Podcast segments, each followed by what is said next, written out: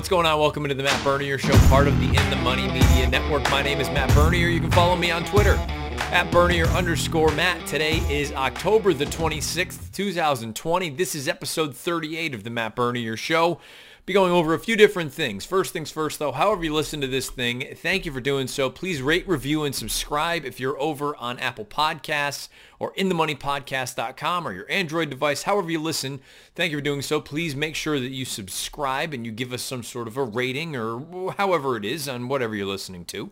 Uh, if you're over on YouTube, up in that search bar, all you need to do, type Matt Bernier Show, this episode along with the 37 prior will pop up. If you are on YouTube, make sure you subscribe to the In the Money channel. Make sure the bell icon is lit up so you get notified anytime new content is uploaded. Or if you are involved and you leave a comment, someone who responds to it, you'll get a notification saying that there was a response to your comment, which is pertinent in regards to last week's show, which we'll dive into that more momentarily. And again, you can follow me on Twitter. You know where to find that at this point. So uh, for this week's show, we will start off discussing last week as far as the Breeders' Cup feature is concerned. We will transition into this week's Friday feature with Trish Smith. Looking forward to chatting with her, talking about the ninth race from Churchill Downs on Friday afternoon. Nice group of older horses put together going a mile and an eighth on the main track. And then I'll wrap up this week with, I guess you could just call them observations. And I don't know if anyone's going to really find some serious sort of information in there that they're going to use to perhaps sort of cater to their their handicapping and their their sort of game plan for the Breeders' Cup coming up next weekend. Not this coming weekend, the following weekend down at Keeneland. Um, I went through the 10 most recent Breeders' Cups, and I went through and, and took a look at where the horses ran in their most recent start, what kind of price they were, and where they were positioned throughout the run for each of the divisions. So I will again be showing you a spreadsheet. It's not a giant one, doesn't need to be. There's only 10 data points for each of the races. Um, and I think it's just, if nothing else, it's interesting. They're historical data points. I think you can find a little bit of information there, though. I think there is something to certain races, certain divisions, running styles being important in some of them uh, some of the races yielding wild results and things of that nature. So again, maybe you won't find anything that's going to just be like sort of, you know, groundbreaking, earth-shattering sort of stuff. But I did the exercise over the weekend and I thought it was, I think it's valuable enough. And it, it luckily for me, I feel like it has reinforced some of my opinions going into it, and and perhaps it'll make me sort of reconsider some things. So uh, we'll dive into that for the back part of the episode. But first things first, let's talk about the Breeders' Cup feature. That is the idea. For those of you that missed last week's show, uh, you know, my buddy Mike Mutnansky and myself will be doing a video for RacingPicks.com coming up this week. And it will be a very early look ahead to the Breeders' Cup. And the idea is a favorite that we like, a favorite that we don't like, and a price that we like in any of the races over the two days in the 14 World Championships. I kind of wanted to use that for this show, but with all of you, the listeners, and the viewers because not only have you all been here for, for a while, but I feel like it's it's a good way to pull off a Friday feature, Saturday feature, whatever you want to call it, kind of segment for next week's pod, but using all of you. Now, I had initially said 10 to 15. I believe we had over 35 folks say they wanted to be involved. I appreciate all of you getting involved and asking and, and putting your name in the hat. Unfortunately, we can't use all of them uh, simply because the episode would be just just a, a, monster. And producer Craig's got a bunch of other stuff on his plate, so we need to try to cater to a couple different things. I went through and took the first 20, the first 20 folks who went into the comment section and wrote Breeders' Cup feature. They will be the 20 folks who I will be taking video submissions from.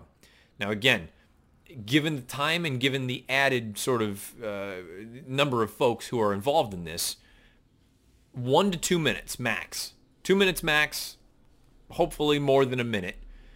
A video, it can be on your computer, it can be on your iPad, your iPhone, uh, your tablet, whatever you use. A favorite you want to back, a favorite you want to fade, and a longer price or a price that you're interested in over the two days of the Breeders' Cup and I recognize no one's going to hold it against you, like I said last week.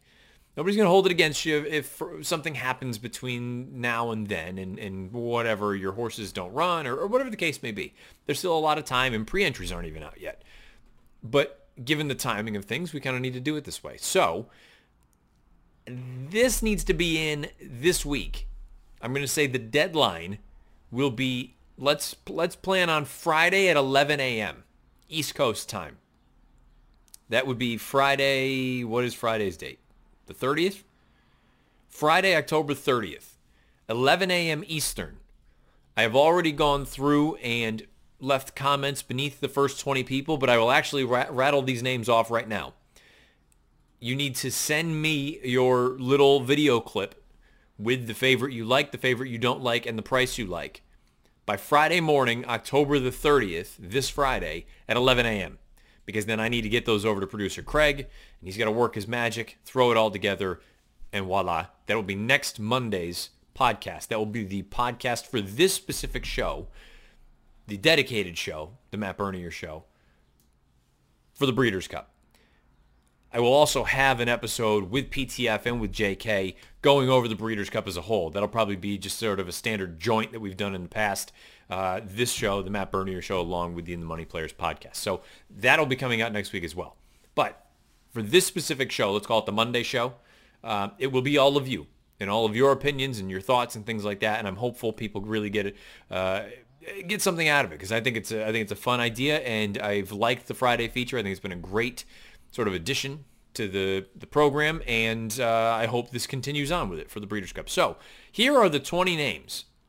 And again, I've left the comment with the email address that you need to email your video clip to. Some of you have already gone down this path before because some of you have been guests on the Friday feature. So this isn't going to be anything wild for you. Some of you have not, and I'm excited to see and hear what you have to say. So here we go. Uh, Peter Appleby, Tom Espinoza, William Campion, Steve Mercica, Jeff O'Reilly, Robert Daisley, Nancy Moran, Jerry Richmond, Tommy Seafeld, Brian Shields, Manning Carroll, John Peruso, Travis Walker, Andrew Morrish, Kevin Breen, Jared Schleldorn, Schledorn, Matthew Sargent, Mike Anderson, Mike Robinson, Nick Kettinger.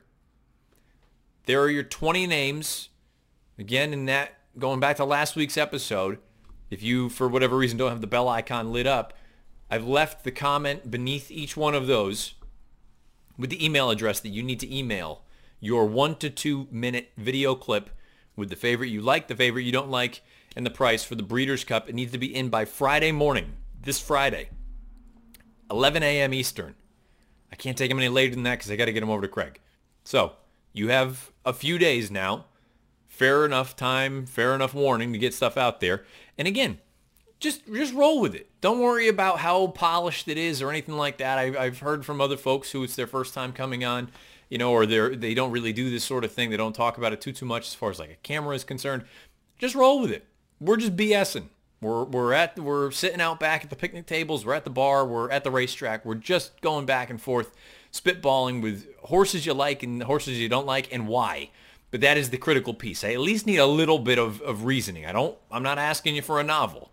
I just need a little bit of reasoning why you do and don't like certain horses for those three pieces. Again, one to two minutes. Can't go any more than that, and I would prefer to go a little bit longer than one minute. So there you have it. Those are the 20 folks who will be involved in next Monday's show. And actually, it might come out earlier than that, but uh, probably not. I'll talk to producer Craig. But the point is, have those things in here Friday morning, 11 a.m. Eastern. No later than that. We need to get those going. So uh, looking forward to seeing what everybody puts together. Now, we have an immediate Friday feature coming up. We have Trish Smith to help us out. We're going to talk about Churchill Downs race number nine on Friday afternoon, a mile and an eighth on the main track. Let's go to the Friday feature, and then after that, we'll talk about some sort of historical pieces as far as the past 10 Breeders' Cups are concerned. Friday feature time, and happy to have Trish Smith on board as a guest. She was the winner of the most recent Friday feature that we did. Obviously, last week was a little bit of a, an oddity given the, the timing of things. But Trish, thank you for doing this. I understand you're relatively new to the game, and for everybody watching and listening, how about you just kind of give us a little bit of background, and, and uh, we'll go from there. Yeah, awesome. Thank you so much for having me on the show, Matt. Greatly appreciate it. And my name is Trisha Smith. I'm originally from Illinois. And even as a little girl, I remember Zenyatta was kind of the horse that got me I was a fan of racing and just watching Zenyatta perform. I think her Breeders' Cup Classic was the first one that I watched, and she just kind of made me a fan. And from there, I moved down to Lexington, Kentucky, um, to go to University of Kentucky, and that was my first time actually at the racetrack at Keeneland. So I, I went to a lot of races. Um, it was more of the social aspect in college. Um, anybody who's been to Keeneland, tailgating and stuff. But it wasn't until um, back in March, unfortunately, I lost my job due to COVID and I started, I, I really needed a hobby because I've always kind of been a little bit of a busybody. And I just kind of went down a rabbit hole one day. I found your show on YouTube, DRF, and I was just like, okay, I'm just going to try to get into horse camp handicapping and really and I watched the Keeneland meet online but it wasn't until the Oaks this year that I actually decided to kind of start playing like pick sixes pick fives I knew what they were but most of the time when I would bet at Keeneland it was just a little bit of you know just fun money going out to the racetrack with friends so now, when you would go to Keeneland for, for the folks who, obviously the folks that have been there already know about this, but there's an entire tailgating area called the Hill if you don't oh, go yes. into the track. Now, were you, were you more of a, a, fan of the hill, or were you someone who would actually go into the track and, and sort of post up by the rail? Oh, I love to post up by the rail. I, I definitely was always because even though I wasn't, I, I didn't know that much about the form. I mean, I knew enough like trifectas. I, I knew a little bit about gambling, but never actually trying to handicap it. But I was definitely always at the track just because I loved watching the horses in the paddock, and still do. I, I still really like that to be a part of my handicapping as well. Now you visited Keeneland. I, would imagine uh, still being in Kentucky. Have you made the trek to Churchill Downs at any point thus far? Oh yes, yes, yeah. I went to I think 2014 and 2015. Those were my first two derbies. So oh, awesome. California Chrome and then American Pharoah. So not not too bad. I was going to say you, you, saw a couple so, of good ones. Yeah, exactly. Yeah, and I was lucky enough to um when it was at Keeneland last uh, the 2015, I saw um, American Pharoah win the Breeders' Cup Classic too. So that was definitely definitely good timing. Yeah, I was gonna say you've had a pretty good run here. I can I can say the yeah. same because I feel like if you're bringing up Zenyatta sort of being a, a, horse that you were a fan of and kind of getting involved, that was relatively the similar time frame for me where I didn't really okay. start going all in until probably about 2009. So when Rachel was doing her thing on the East Coast and Yana was doing her thing on the West Coast, uh, that was obviously the year that she won the Classic out at Santa yeah. Anita. So time-wise, I think you and I are more or less on the same page as far as our fandom is concerned and just kind of ch- checking different things out. Have you yeah. found over time, early on anyway, from a handicapping standpoint, that there are certain tracks – that you may have a preference for? Is it as simple as because Keeneland is the local track? I mean, I know plenty of people in New York who it's New York and they don't care about anything else that goes on outside of the Breeders' Cup. I mean, are you someone who just you prefer sort of the local tracks and then whatever else happens happens, or are you open to kind of looking around? Um, I'm definitely open to looking around. I will say, especially for someone who doesn't have like the past performances and stuff, I don't have any subscription services.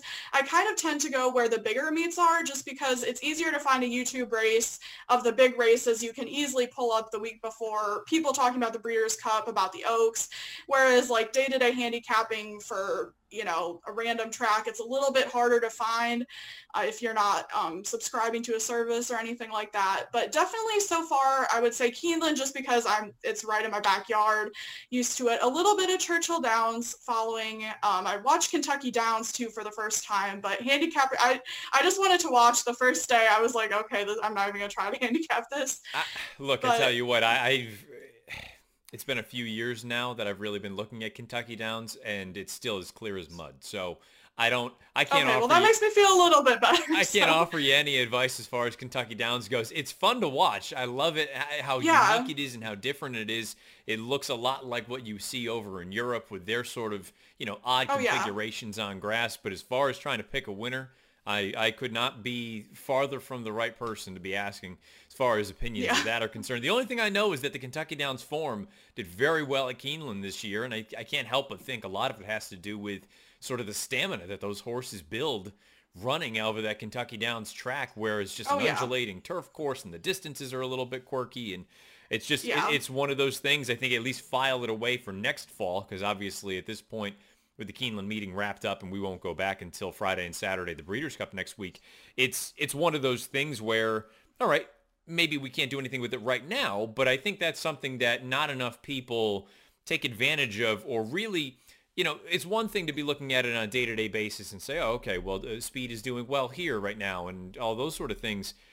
Factor in that, you know what, more often than not, horses coming from certain meets year to year, that kind of holds form. I mean, I know in the past the Kentucky Downs yeah. horses have done well at Keeneland in the fall, so I really see no reason why that would change going into next fall's meeting. So those are the sort of things I think obviously folks want to, if you're trying to get a leg up, especially early on in a meeting, I think those are the sort of things that can certainly help your cause. We, we talk about the Breeders' Cup. It's only just, you know, at this point, a week and a half away, maybe a little bit more than that, depending on when folks are listening.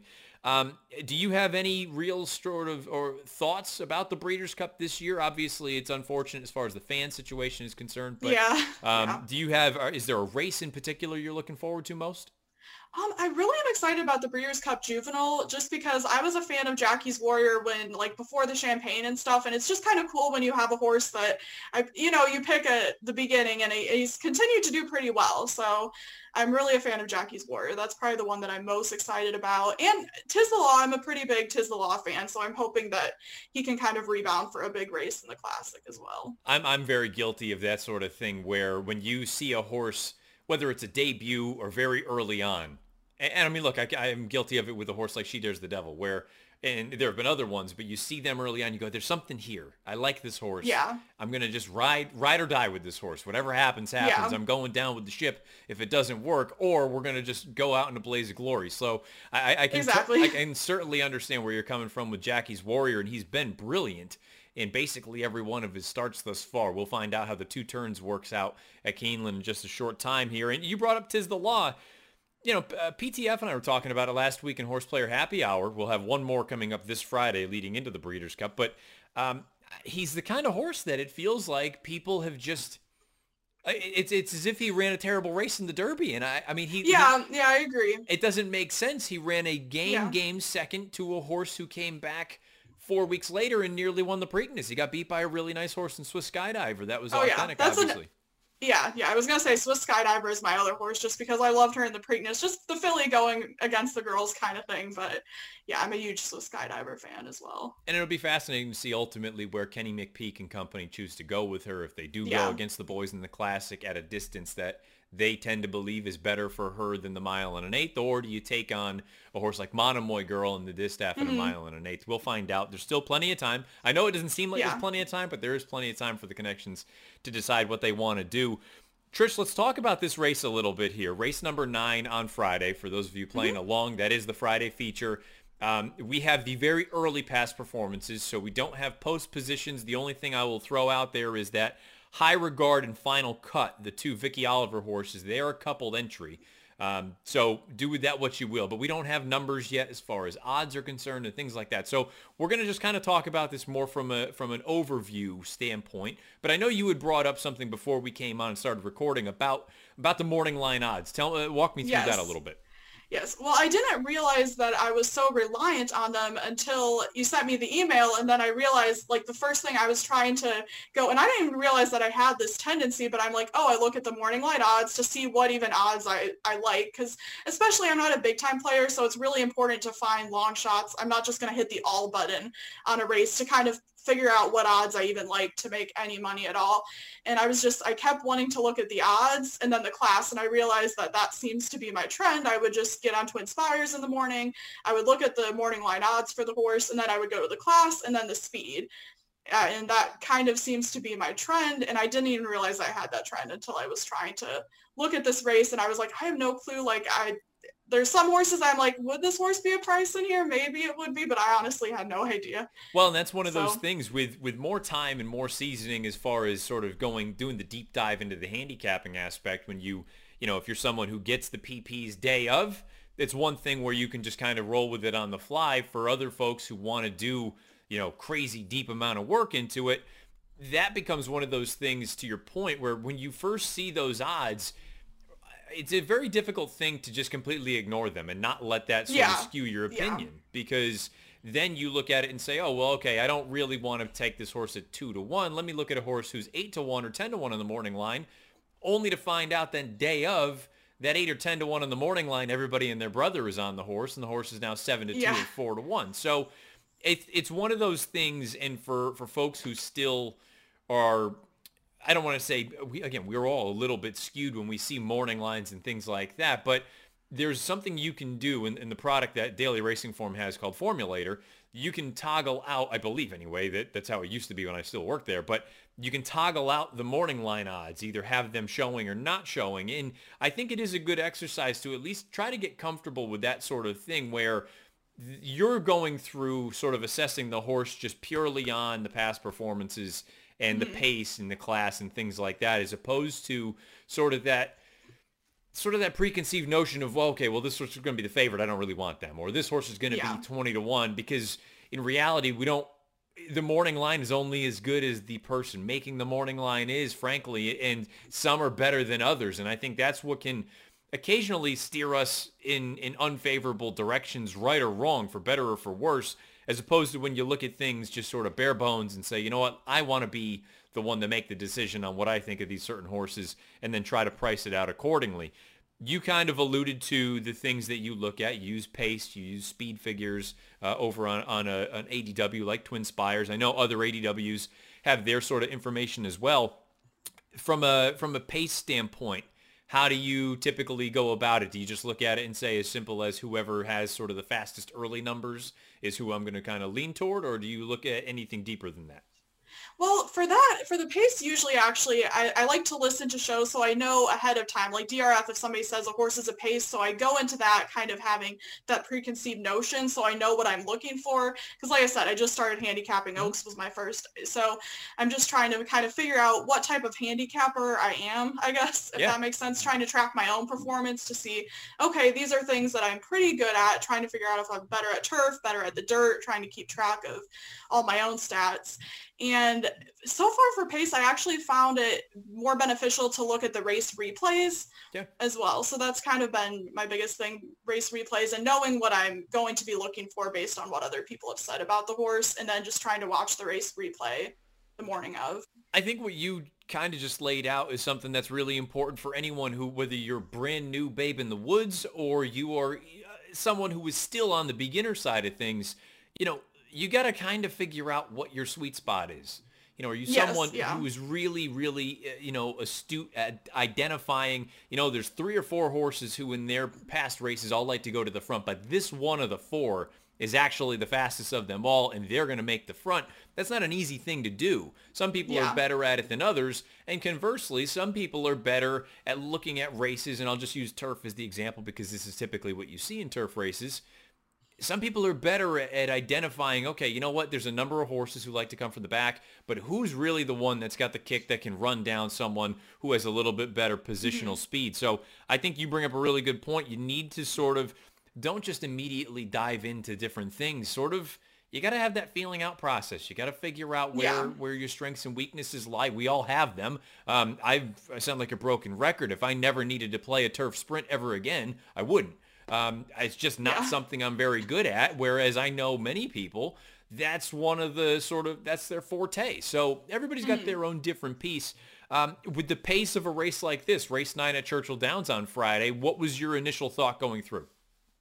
Um, my initial thought, I'm trying to think, I think there was, was it Final Cut or High Regard? I need to, So High Regard is a horse who she's kind of one that wants to come from a little bit farther off of it. Final Cut is the horse who has that proper sort of early speed, and I would imagine if- Okay. if, they both go, I'd Yeah. imagine that horse is forward.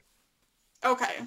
Okay, yeah, because I when I was looking, I was trying to solve it into that too, and I was like, okay, without the video, I'm like, it's I was a little bit lost for that. I mean, the the base thing Multiplier I kept coming back to, and once again because I could find, I I remember watching him the, the Stephen Foster, I was familiar with him, um, and I mean he ran fourth, so I mean not bad. I mean Tom's d'Etat considering the Yep. field and everything, so that was kind of the horse that I kept coming back to. But as far as pace, I think uh, final cut from what I've seen so far. I agree. I think Final Cut is going to be forwardly placed in this spot. Also, it, it's fascinating to me that the uh, the Oliver entry, it, it's two fillies taking on the boys, uh, specifically older boys for the most part in this race. Uh, the other horse that I would throw in there as far as one that's likely to be forward is a horse like Celtic Striker for Ray Handel coming in from New York. Okay. Now, Celtic Striker's an interesting sort of case study because especially for for newer players, you take a look at a horse like this, you see he's three for nine lifetime. Yes, he's a three-year-old. He's taken on some older horses, but he, as good as he is, and I, I'm intrigued by him in this race, but his three victories have all come when he's been able to get out there all by himself and control things. And mm-hmm. there are certain horses who that is the only way they'll succeed is when they have everything just kind of gift wrapped for them, as opposed to some other horses who have shown the ability to sit off of a target or rally from off of it, or basically just be able to overcome some sort of adversity.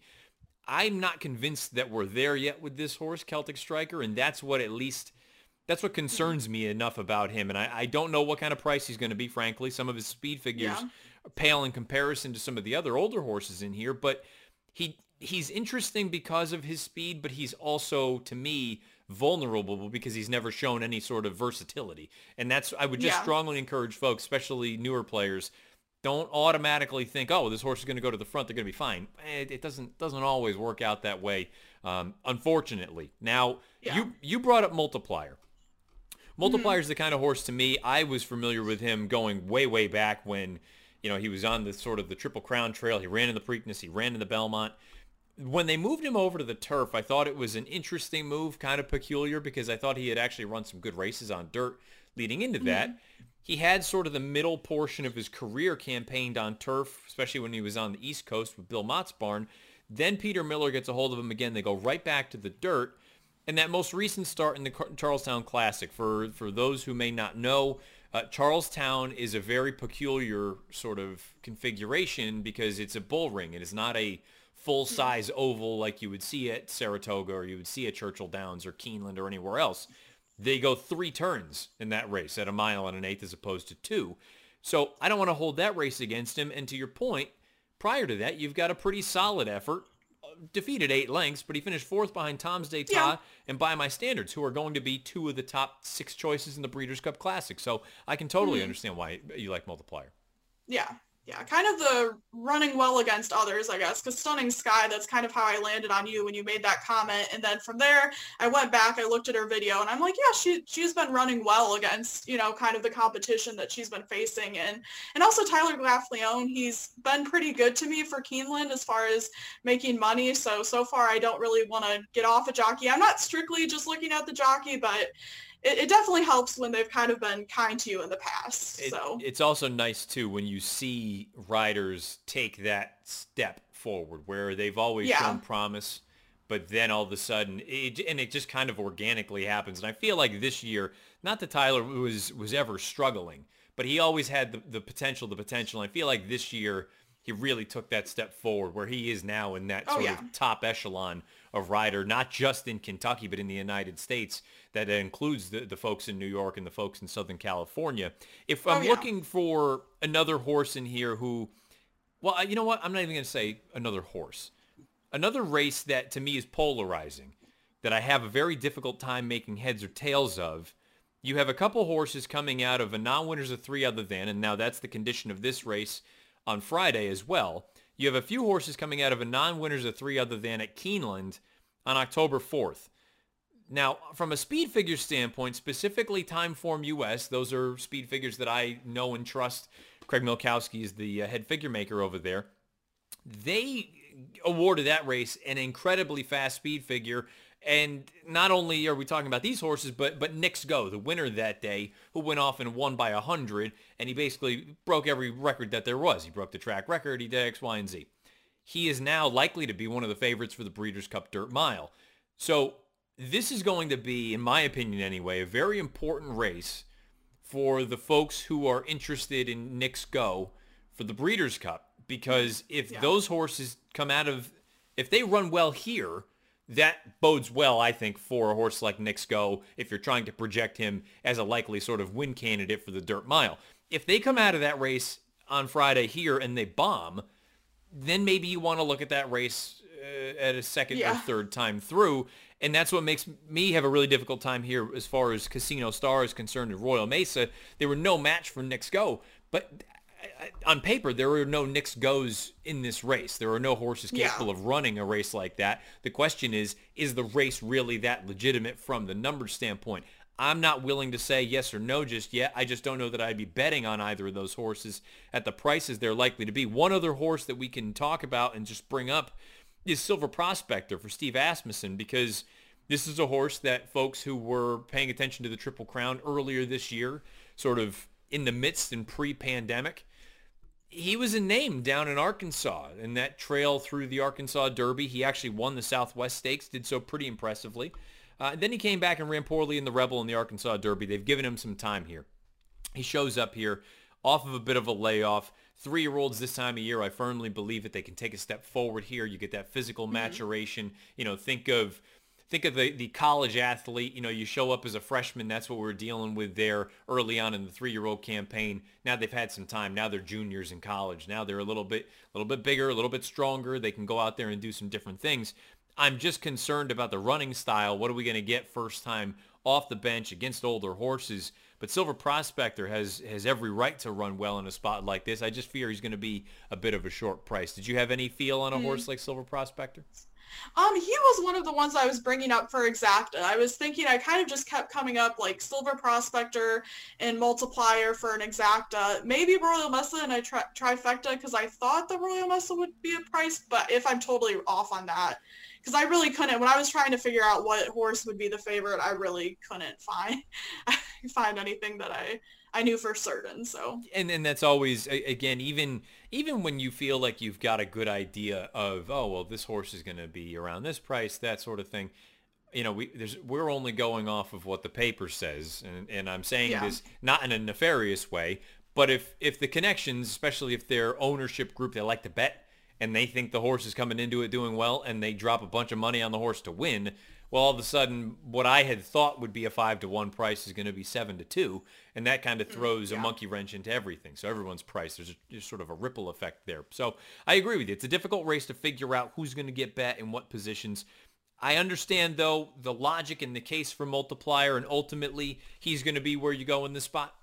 Yes, yeah, yeah, he is where I landed on multiplier for Trish Smith in the ninth at Churchill Downs on Friday afternoon, a mile and an eighth on the main track. Non-winners of three other than. If you want to be in Trish's position, not next week, but the following week after the Breeders' Cup, for that week's Friday feature, you got to leave your selection beneath the video player on YouTube. I won't take it anywhere else, not on Twitter, not on email. It's got to be beneath the video player on YouTube. Trish Smith, thank you so much for doing this. I hope you had a good time. I thought this was great. Oh. I hope everybody can kind of gain something, especially the folks who may be a little bit on the newer side of things. Um, are you on social media at all? Um, yes, I actually just started a Twitter today. It's at Oakley Jeter. So, and I might do some breeder, Breeders' Cup picks. So perfect, awesome. Everybody, go on over there. Give Trish a follow. Trish Smith, thank you so much. Good luck this week, and good luck in the Breeders' Cup. We'll talk again soon. Awesome. Thanks so much. Have a great day. All right. Thank you to Trish Smith for the help with this week's Friday feature. Again, if you want to be in Trish's position next time we do the Friday feature, which will not be next week, it'll be the following week, the Monday after the Breeders' Cup, you need to leave your selection for Churchill's ninth beneath the video player on YouTube. If you are the winner, I will contact you and we will schedule a time for you to hop on the show and chop up some racing. Until then, and to wrap things up here for this episode, I, again, I don't know if this is going to be something that people find worthwhile or not. I thought it was interesting, and I think there is something here, maybe not for all the divisions, but enough that maybe you want to factor into your handicapping and your planning when looking at the Breeders' Cup next weekend. I've gone through and pulled the, well, I say pulled. I just put together the winners, the most recent track they ran at, their off odds, and where they were positioned, very similar to the track profile situation, for the last 10 Breeders' Cups. Now, the, the juvenile turf sprint, I have that one here. I, you know, I don't put much credence into that simply because when this one was off the turf, I didn't, I stopped looking for these other ones. They're two-year-olds sprinting on turf. I think it's just a bit of a random race. It's not one that, frankly, I'm going to have a ton of cash involved in. I don't believe anyway. Um, so I just wanted to focus more on the other races that I think are, are you know, there's perhaps more signal there. And I recognize some of them are two-year-old races, but you know, uh, unique circumstances or instances present unique opportunities. So here we go. Going to start off with the juvenile fillies turf. Uh, the four juvenile races are lined up. Obviously, based on the way things have gone with Future Stars Friday. Okay, so we'll see all four of these races run at Keeneland on Friday afternoon, and then the remainder of them will be run on Saturday. You can see these are the 10 most recent winners of the Breeders' Cup Juvenile Fillies Turf. Uh, and this is a, I'll tell you what, there some of these races, when I went through them, there some of them seem a little lackluster as far as going back in the record books. Others hold up quite well. I think this is one of them. I think this is a race that has done very, very well for itself. Uh, you take a look at all of the last, realistically, let's say what, last six years going back to Lady Eli, but you can go even farther back than that with a horse like Stephanie's Kitten, who her, her name will pop up again. Talking about the Filly Mare Turf, I mean, this has been a very productive race, very strong race. You have had many, many talented, quality fillies go on and do bigger and better things in time. So don't sleep on this race being a, a, sort of harbinger of things to come. I found it interesting though. I don't know that I would say there's any massive, you know, data to pull from this other than here at the second call. Now again, keep in mind these races I believe are at a mile on the grass. So first call for the route races is at a half mile. Second call is at three quarters. It seems pretty evident to me that you need to be in good position basically turning for home because it's effectively where the three quarter mark in these races is going to be. Um, I think it's an interesting piece to consider to keep in the back of your mind when you think of some of these other horses. Uh, the, the, name that jumps out to me this year, anyway, is a horse like Aunt Pearl. I mean, she has she has a running style very similar to this filly right here, newspaper of record. Um, you know, she's yet to show that she can sit off of a target, but Brad Cox doesn't seem to think that that's going to be any sort of an issue. You've got a very similar run here with Catch a Glimpse. This race happened to be at Keeneland when she won the Breeders' Cup Juvenile Fillies Turf. So maybe you want to factor in something like this, you know, that you basically need to be within a length and a half or so at the top of the lane to have any real chance uh, based on the 10 most recent runs. And again, that, this doesn't account for troubled trips and things like that. But I think it is at least something to consider. Uh, something else that I found interesting is taking a look and seeing where these horses came from in their most recent runs. You see effectively the same names pop up over and over again. Woodbine shows up twice on here. Belmont Park three times. Keeneland twice. Um, and then if you want to just sort of lump the Euros together, let's say Longchamp and Newmarket, and then sharing happened to be the anomaly based on that sort of thing. So you'll see I think there's some intriguing that maybe I didn't necessarily anticipate, but I think much of it sort of jives with some of these divisions and where some of these horses come from. So there you have it. And the beautiful thing, especially if you're over on YouTube, I think this is going to be one of those where if you've listened to most of it on your, your you know, Apple podcast or whatever, maybe you want to transition over to YouTube because you can just pause it on the chart and you can take a look and do with it what you will. So that's what I've got for the juvenile fillies turf. The juvenile turf for the boys, uh, I found the running style piece to be very interesting, sort of comparing it to the girls. For the last 10 years, you take a look at the, the, the odds piece in this race specifically, I think is interesting. I think there is something here where you're looking for that sort of sweet spot between three and a half and 10 to one, more or less. Um, you don't have any wild results, but you don't have necessarily the chalk of the chalk winning.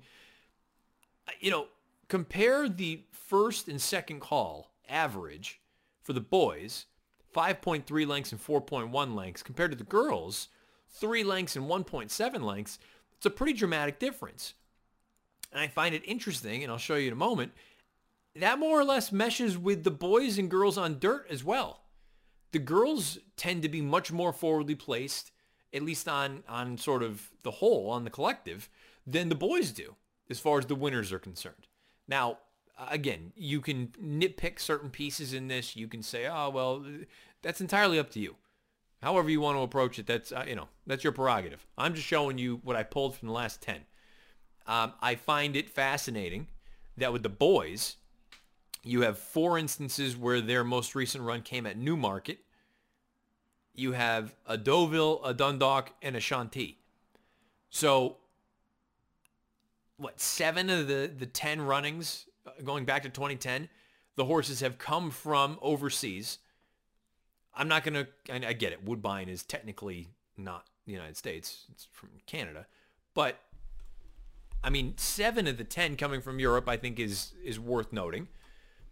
Structure and Oscar performance coming from Belmont Park, you know, Belmont's a name you're going to see pop up here quite frequently, which I, I, I shouldn't be as surprised as I was.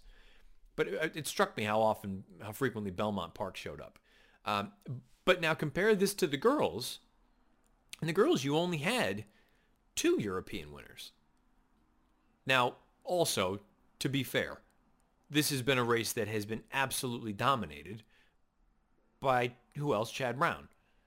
Lady Eli, uh, New Money Honey, Rushing Fall, Newspaper of Record. He's got four of the, the, the ten. I, I, it'll be just interesting to see, and again, comparing the positions where the girls are compared to the boys, in that it seems like the boys from Europe tend to have a little bit of an advantage. I don't know why. I don't know if there's any rationale to that, and given their sort of running styles, I, I just found it interesting to sort of compare and contrast those two. Moving to the dirt, and as I said, you see sort of parallels with the girls on dirt or turf, and you see parallels with the boys on dirt or turf. The girls on dirt, this is one where I think there is some real, some real signal here. I think you need to be looking at it saying the British idioms and the Caledonia roads of the world are maybe less they I think they're more exceptions to the rule than the rule. I think the rule is much more in line with the jaywalks, the champagne rooms, the songbirds, the take charge brandy. I used for this piece here, excuse me, I used She's a Tiger's numbers, not Ria Antonia's. Ria Antonia was put up via disqualification. She's a Tiger crossed the wire first, so I used her information here. Uh, Beholder, My Miss Aurelia, Awesome Feather, they were all very close to the front. When you go through and total it all, at first call, again, so in a mile and 16th race, half mile into it, at on average, they're a length off of it. And three quarters into the race, they're on average 0.1 lengths, a nose off the lead. That to me, there's something there. I, th- I think that's a, I think you have enough of a sample size on a number of different racing surfaces. Tracks that I don't think many people would say are, are apples to apples. You've got Del Mar in here. You've got Santa Anita. You've got Churchill. You've got Keeneland. You have very, very dramatically different surfaces. You know, it's not like we're talking about, you know, and I get it. You're talking about the two Kentucky tracks and the two Southern California tracks. My point is, they're all producing very similar pieces. Oddly enough, the two that came from well off of it, Caledonia Road was at Del Mar and British Idiom was at Santa Anita. Jaywalk was at, at Churchill. Champagne Room was out at Santa Anita. Songbird was at Keeneland. Take Charge Brandy was at Santa Anita. I mean, you, you've got a little bit of everything mixed in here. The, the constant is you have horses who are very close to the front end. And that includes prices. I mean, if you go back uh, to 2014, you have three instances of 17 to 1 or greater winning this race. And on average, more than 13 and a half to 1 for the past 10 years compared to the boys. Really keep note of these two numbers right here where the girls are in relation to their points of call and the boys. Now the boys, obviously they tighten things up, turn them for home, but it, it's showing here, and maybe this one from New Year's Day, the 8.1 and the 6.1 is skewing it slightly. So even if I wanted to omit these two, let me pull these out of the data set. Wow, is there an 11 in here too? What did I miss? Oh, there is. Texas Red. Now, Texas Red, to be fair, that race was a complete pace meltdown and I don't want to pull both of those out because we, we've seen two-year-old races really come apart. But the point is, to me, I think there is much more of an onus on being very close to the front with the girls than with the boys in both races.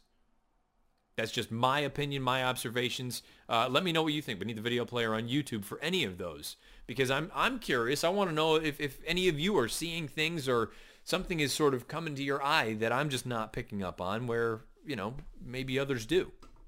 Again, this whole thing is just to try to help each other out here as we get closer to the World Championships. Now we pivot to Friday, uh, excuse me, to Saturday.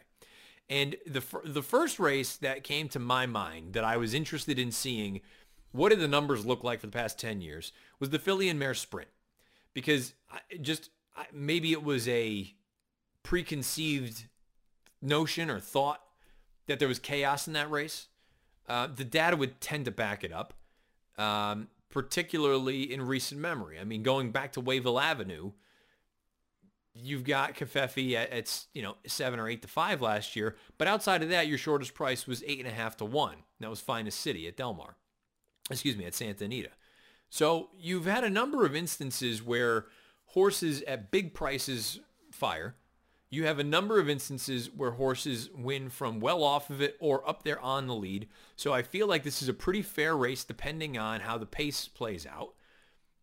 This has been a fascinating piece. And Jim Goodman, who uh, is the director, I believe, of, I don't know, uh, director of mutuals down at Keeneland, one of the nicest guys you'll ever meet, one of the best in the business.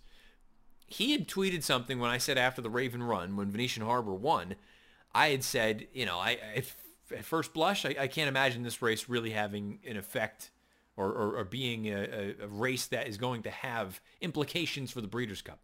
And Jim said, you know, we've, we've had a pretty good track record in, in the, in the Filly and Mare Sprint. And take a look at this. I mean, he's not lying. You've got six instances where the winner's most recent run was at Keeneland. I recognize two of those were Groupie Doll. But you've got prices. All of the horses who came from Keeneland were giant numbers, with the exception of Dubai Majesty, and she was still, you know, eight and a half to one. Musical Romance was 20 to 1. Bar of Gold was 66 and a half to 1. Shamrock Rose was 25, 26 to 1. So it, it's there, there, may be something there. You got a couple of winners in their most recent run was at Del Mar. You got a Belmont and a Churchill sort of sprinkled in there. But this is a race to me. If if if whatever the pace situation is, fast, slow, whatever, if you think your horse is going to get a fair shake of it, this to me is one of the more a wide open races, but also B fair races, given where these horses have been positioned and where they come from. Um, I, my gut says that the pace in these filly and mare sprints ends up being very, very swift. Um, but, and maybe the 7-8s plays into the whole thing. But I think this is a race where if you like you know, I'm just going to throw a name out there. If you like Gamine and you think she's going to be able to be up on or near the lead, uh, maybe it is fast, but you think she's going to be able to sort of put away a Serengeti Empress and put away anybody else that's up there, she should have a chance. And if you're like me, looking for this thing to come apart and you like a horse rallying from well off of it, then you know what? You, if the horse is good enough, you should have a chance. I think this is one of the more fun random races of the weekend just year in and year out. The turf sprint, I've talked about it ad nauseum. I don't have any real feel for these. JK was the one that tipped me off to the idea of just take the speed. And I think on a day-to-day basis, that's the smart way to do it. Um, the Breeders' Cup may be a little bit of an anomaly simply because you've got the best of the best. This is also going to be a little bit of an anomaly too, this, this data, because you have races at Santa Anita going six and a half down the hill, which I don't think – I mean, if you talk about apples to oranges, eh, we're talking apples to, to watermelons. They're just not the same, in my opinion, going down the hill six and a half to a five or five and a half furlong turf sprint. So to me, this this data set is not really, I'm not pulling a ton out of it. I highlighted Mongolian Saturday in orange because, and I you'll see this a couple of the times show up in these next tabs. The his final prep was at Keeneland and he won at Keeneland the Breeders' Cup. So, and I think there was something there. I wanted to see how many horses who prepped at Keeneland came back and won at Keeneland. I believe the total was three. Maybe something to factor into your final handicapping as you go through and we get closer and closer to next weekend. But um, all in all, you know, speed does very well in these races, but you have had horses who have rallied from well off of it. Again, I don't think this is a great set of data, though, simply because you get the six and a half down the hill is a little bit of a wonky piece for me. So I I don't I'm not pulling a ton from this data set because I just I, I'm not convinced that it's that there's a ton of signal here. The dirt mile I thought was an interesting run through because you have had just as many horses on or near the lead as you have horses rallying from well off of it, but it needs to be stated that these two in 2010 and 2011, the horses who rallied from well off of it, they were in one-turn races at Churchill Downs. Um, if I filtered those horses out, the nine and a half and the 12 and 12.3, all of a sudden, I mean, it, it changes pretty dramatically where you need to be positioned on the track at a mile, going two turns. I get it. There was another Churchill in, mixed in here.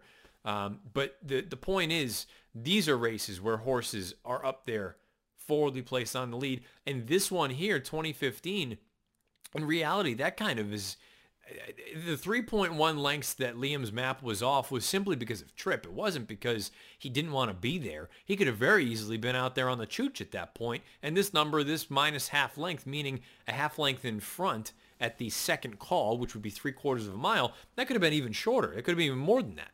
Minus 0.7, minus 0.8. So I, I think to me, the moral is two turns, you're better being close than you are coming from off of it. And it brings up a horse like uh, I chatted with Trish Smith about in the Friday feature, Knicks Go. He's a fascinating case because that number is off the charts fast. And if he can get out there to a comfortable lead, uh, it's going to be really difficult to run him down. That was also his first race off of what, a, a year layoff? Does he, does he, you know, does he bounce out of that? Does it, you know, there's so many things to dissect from that. But what you do know is he has a running style that is conducive to performing well in a race like this. As I take the filter out of here. So that's what I'm looking at for the dirt mile. And Mare Turf. In the grand scheme of things, I would say a pretty fair race. You, you have some favorites mixed in with some prices. You have many different running styles sort of sprinkled in there. The one thing I would say you don't have a ton of horses that are pushing the pace or on the lead with the exception of Day at the Spa, keeping in mind that race starts going down the hill at Santa Anita the year that she won. If I'm looking for any sort of signal to where these horses come from, you know, you've got a couple of Belmont final prep runners, um, but for the most part, I think it's a pretty fair run. Uh, it has been dominated by Europeans over the past handful of years uh, going back to Queen's Trust. And I, am including Sister Charlie in that, recognizing that Chad had her. But at one point, she, I mean, she started her career over in Europe. So with the exception of Chad, and that's really kind of the key to this thing. Let's go back to Perfect Shirl, who was perfect, was Perfect Shirl Roger Attfield? So, I mean, back to 2011, Zagora, 2012, Chad, Dank, European, Day at the Spa, Chad, uh, Stephanie's Kitten, Chad, Queen's Trust, European, Wuheida, European. Sister Charlie, Chad, Iridessa, European.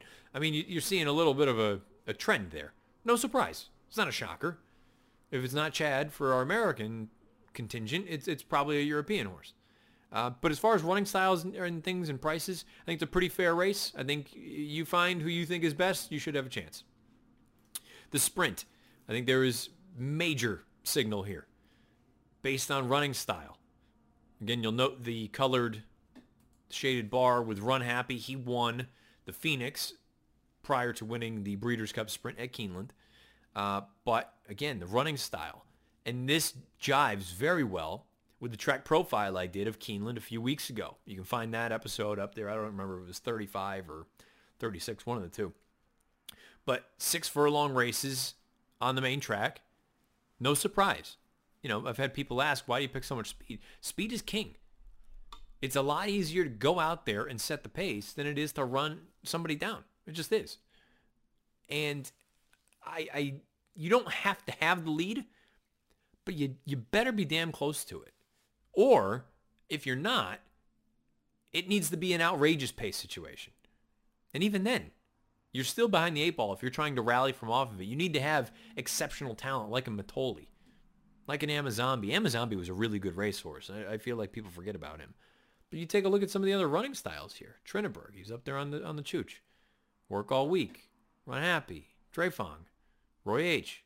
Big drama. I mean, these are all horses who are going to be forward. So factor that into your handicapping. And again, it's I think it's even more telling when it jives with the track profile. This set right here, very much in line with six furlongs on the main track at Keeneland. The mile, this to me was like a mixed bag because you've got some really, you've got some all-timers. You've got the Wise Dans, the Goldikovas popping up on this list, the Tepins. And then you've got Expert Eye, who's nice. Tourist, nice horse. Karakontie is a good horse, but, you know, I don't think people are going to think of him as a superstar. Court Vision was a million to one. So I, I think this is one that can be a little bit all over the place. There is, to me, a and, and again, it's it's slightly skewed because because two of them happen to be the same horse. You see a lot of Keeneland show up there. Uni, Keeneland. Tourist, Keeneland. Tepin, Keeneland. Wise Dan Keeneland. Wise Dan Keeneland. Got a couple of Woodbines mixed in there. And I can't help but think the and, and again the shaded piece here, Tepin, she won in her final prep leading into the Breeders' Cup. They were both at Keeneland. I can't help but think you've got Longchamp on there twice as well. That's where all, by the way, all of the 10 most recent Breeders' Cup mile winners have had their final prep at Keeneland, Longchamp, or Woodbine. Does that mean anything? I have no idea. But is is it a fun fact? I think it is. I think it's something to keep in mind. Also keep in mind too, off the top of my head, and I, I recognize some people probably would have preferred this, and I thought about it. I got halfway through it and said, I'm just going to keep going this way. I'm trying to remember how many of these were victories. Um, I believe in their final preps. Uni's was, was a win. Expert Eye, I do not remember. Uh, World Approval was. Uh, Tourist was not, I don't believe. Tepin was. I have no idea about Karakontie. Uh, Wise Dan, one of them was, one of them was a loss. The loss was washed off onto the synth. So I don't really hold that against him. Court Vision, I, I could not tell you. And, and Goldikova, I would say probably was a win. But um, just again, interesting tidbits here. You've got a mixed bag of running styles. Prices, you got a couple of bombers in there, but, you know, do with that what you will. I think that's an interesting group. The distaff. Running style wise, you know, you can you can rally from off of it a little bit. I found that to be the most intriguing piece. That this was not a race, it felt like anyway, that was dominated by horses who were up there on the front end, as opposed to what we saw or we were looking at anyway with like the two-year-old girls on dirt, where the, those races are, are really, really, it's top heavy with speed. At least for the past 10 years. Doesn't mean any, by the way, everything I'm saying right now could go completely out the window this year. But I think you've got you've got trends. You've got things. And and if you say that this is all garbage, that's fine. I think it's just maybe some things to consider. Price-wise, you have not had a double-digit winner of the distaff in 10 years. And I shouldn't even say in 10 years. The past 10 years. I don't know when the last double-digit winner of the distaff was. Um, running style, you've got horses who have some, I would call it tactical positional speed. You don't have burners in there per se, but you also don't have true one-run closers. The closest to that was Blue Prize, and that was a race last year in the distaff that featured a pretty swift pace with Ollie's Candy. So, interesting group here. Um, you know, you've got some some big names, some big names. Royal Delta, Beholder, Untappable, Beholder again. This might be the most fat. Like, I I'd forgot when I was going through. It was like, damn, she won the distaff in 13 and then three years later, won it again in 16. That's something. And in 15, she would have been the second choice in the Classic had she not got, uh, I think she was either sick or she was bleeding. So fascinating group. Oh, and I didn't even include Monomoy Girl in there, who she's trying for her second one coming up here in a few weeks, or uh, at this point, a few days. The turf. This is a race that I think there is something that is abundantly clear. I, you'll note that I don't have lengths in this uh, piece here for found because this was the year that Shining Copper went out and opened up by 25 and it would have just skewed everything. So I did not even bother including it.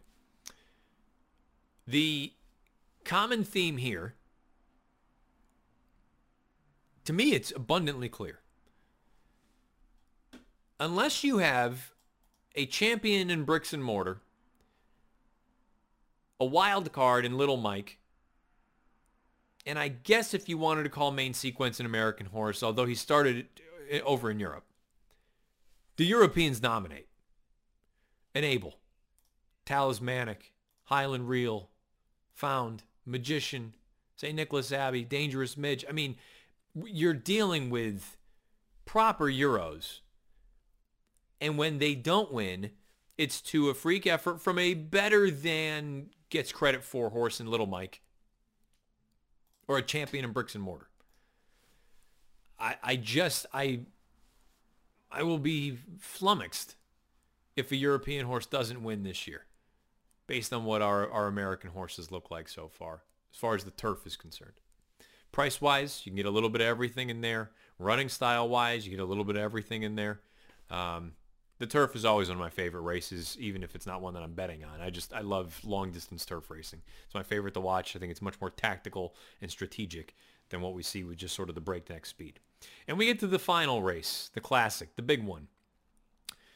If I had told you that what is it? Seven of the last 10 winners of the Breeders' Cup Classic, their final start came in New York what would you have said?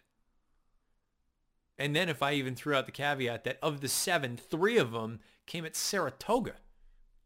Never mind Belmont. I think everybody assumes, you know, Jockey Club Gold Cup, something like that. No. Three of them came at Saratoga. Two of them were the Travers with Arrogate and American Pharoah. What is this sort of plot telling me and showing me? Well, remember Blame's race when he had that duel with Zenyatta, the pace was unreal. I mean, the, anybody that was close, and they basically had separated into two packs. Anybody that was close to the front early on finished up the track. Drosselmeyer's race, if we're just being honest, was not a very good race. Uh, Fort Larned, he wins on the lead at Santa Anita in a great run with Mucho Macho Man. Mucho Macho Man gets his revenge next year in pace pressing fashion. Uh, we all know what happened in the Bayern Classic, but he wins in gate to wire fashion. Uh, Pharoah goes to Keeneland and wins in gate to wire fashion. Uh, Arrogate wins in, I'll call it stalking position because he was just off the pace. And then for a moment, it looked like he was going to get the slip and, and lose and then, or get the slip on him. And then he just unleashed that, that wild stretch run of his. Gun Runner, gate to wire fashion. Accelerate in one of the weaker classics that we've seen in recent memory in sort of a I guess you could call that a stalking position. And then Vino Rosso in a, again sort of a bleh, classic last year. Uh, he wins from a little bit farther off of it. To me, it still is going to behoove you to be more forward than rallying from off of it, especially given the way the two turns at Keeneland played this year and over the past five years based on the data that we threw up there a couple weeks back. Um, what does that mean for certain horses? Mean you can't win from 100 out of it? No, obviously not. I mean, we've seen other horses do that. But I, I just maintain you want to be probably closer than farther if you're looking for the winner of the Breeders' Cup Classic this year. So there you have it. I, I hope this was, I hope someone can get something out of this. Uh, I thought it was an interesting walk down memory lane. I think there were, I think there is some stuff to take out of it. I, I you know, I don't know that I'm going to be bankrolling specifically on something that I saw out of this stuff, but I think if, if nothing else, it's a good supplement to your profile work and then couple that with the real proper important stuff. The, the nuts and bolts, the form, the, uh, the replays and, and the connections and things like that. So hopefully this is something that everybody uh, got something out of. Uh, I really appreciate it. For those of you, actually, I can probably just turn this uh, camera around, can't I? Hi there. All right. Back here. Oh. Slate's gone. Who cares? Uh, we're buttoning things up. Thank you for listening. However you listen to this thing, you've got Apple Podcasts, you've got InTheMoneyPodcast.com, you've got your Android device, you've got a million different ways. You've got YouTube. Over on YouTube, search Matt Bernier Show. Uh, you'll get this episode along with the 37 prior. Want to thank Trish Smith again for being the guest for this week's Friday feature. Again, race number nine at Churchill on Friday. If you want to be in her position, not next Monday, the following Monday, and I say Monday, it might be Tuesday. I might need to amend that because I'll be I don't know what time I get home on Sunday from Lexington. So we'll we'll figure that out in time. Uh, you need to leave your selection beneath the video player on YouTube. However you listen, please rate, review, subscribe, bell icon lit up, thumbs up, thumbs down, leave comments, chop it up beneath the video player with other people, myself. Follow me on Twitter at Bernier underscore Matt. I don't know if the, again, those of you, the 20 at the top, who are in the Breeders' Cup feature need your one to two minute video clip of the favorite you like, the favorite you don't like, and a price by Friday at 11 a.m. Eastern. The email address is beneath the comment that I left over on last week's episode. Uh, and I think from a housekeeping standpoint, that's pretty much it. Uh, that episode will either be up next Monday or perhaps even earlier, uh, given producer Craig's workload. So we'll figure that out in time. But those things need to be in. Uh, Friday, we have a Horse Players Happy Hour. It's basically your last-ditch effort to try to get into the Breeders' Cup Betting Challenge. Uh, join PTF and I and, and, anybody else that's a guest that I don't know of just yet. Um, but And then over on RacingPicks.com, obviously the content continues for myself. Uh, I write throughout the week, do some videos, but also I've got a special video coming out with my buddy Mike Mutnansky from Sports Radio WEEI in Boston talking about the Breeders' Cup, going over what all of you are going over for the Friday, or the, excuse me, the Breeders' Cup feature uh, talking about favorites we like, favorites we don't like, and maybe some prices in some of the Breeders' Cup World Championship races. This will probably be the last time I chat in, with or in podcast form with this audience, specifically the Matt Bernier Show's audience, uh, before the Breeders' Cup. I'll, I'll, have to record an intro and sort of a, a sign off for the uh, Breeders' Cup feature episode, but there's not going to be any kind of chat from me. But you'll be able to find my content all over the joint, whether it's part of the In the Money Network, um, other podcasts out there, uh, and obviously NBC will be on Thursday, Friday, and Saturday of Breeders' Cup week. I will be reminding you that uh, in next week's episode. We have Betting the Breeders' Cup on Thursday with the whole crew, me, Edzo, Brittany, Laffit, Nick, anybody else that shows up. I don't even know at, at this point. And then Friday and Saturday, we've got the World Championships from Keeneland Racecourse in Lexington, Kentucky. Until next time, this has been episode 38 of the Matt Bernier Show. Good luck however you play, whatever you play.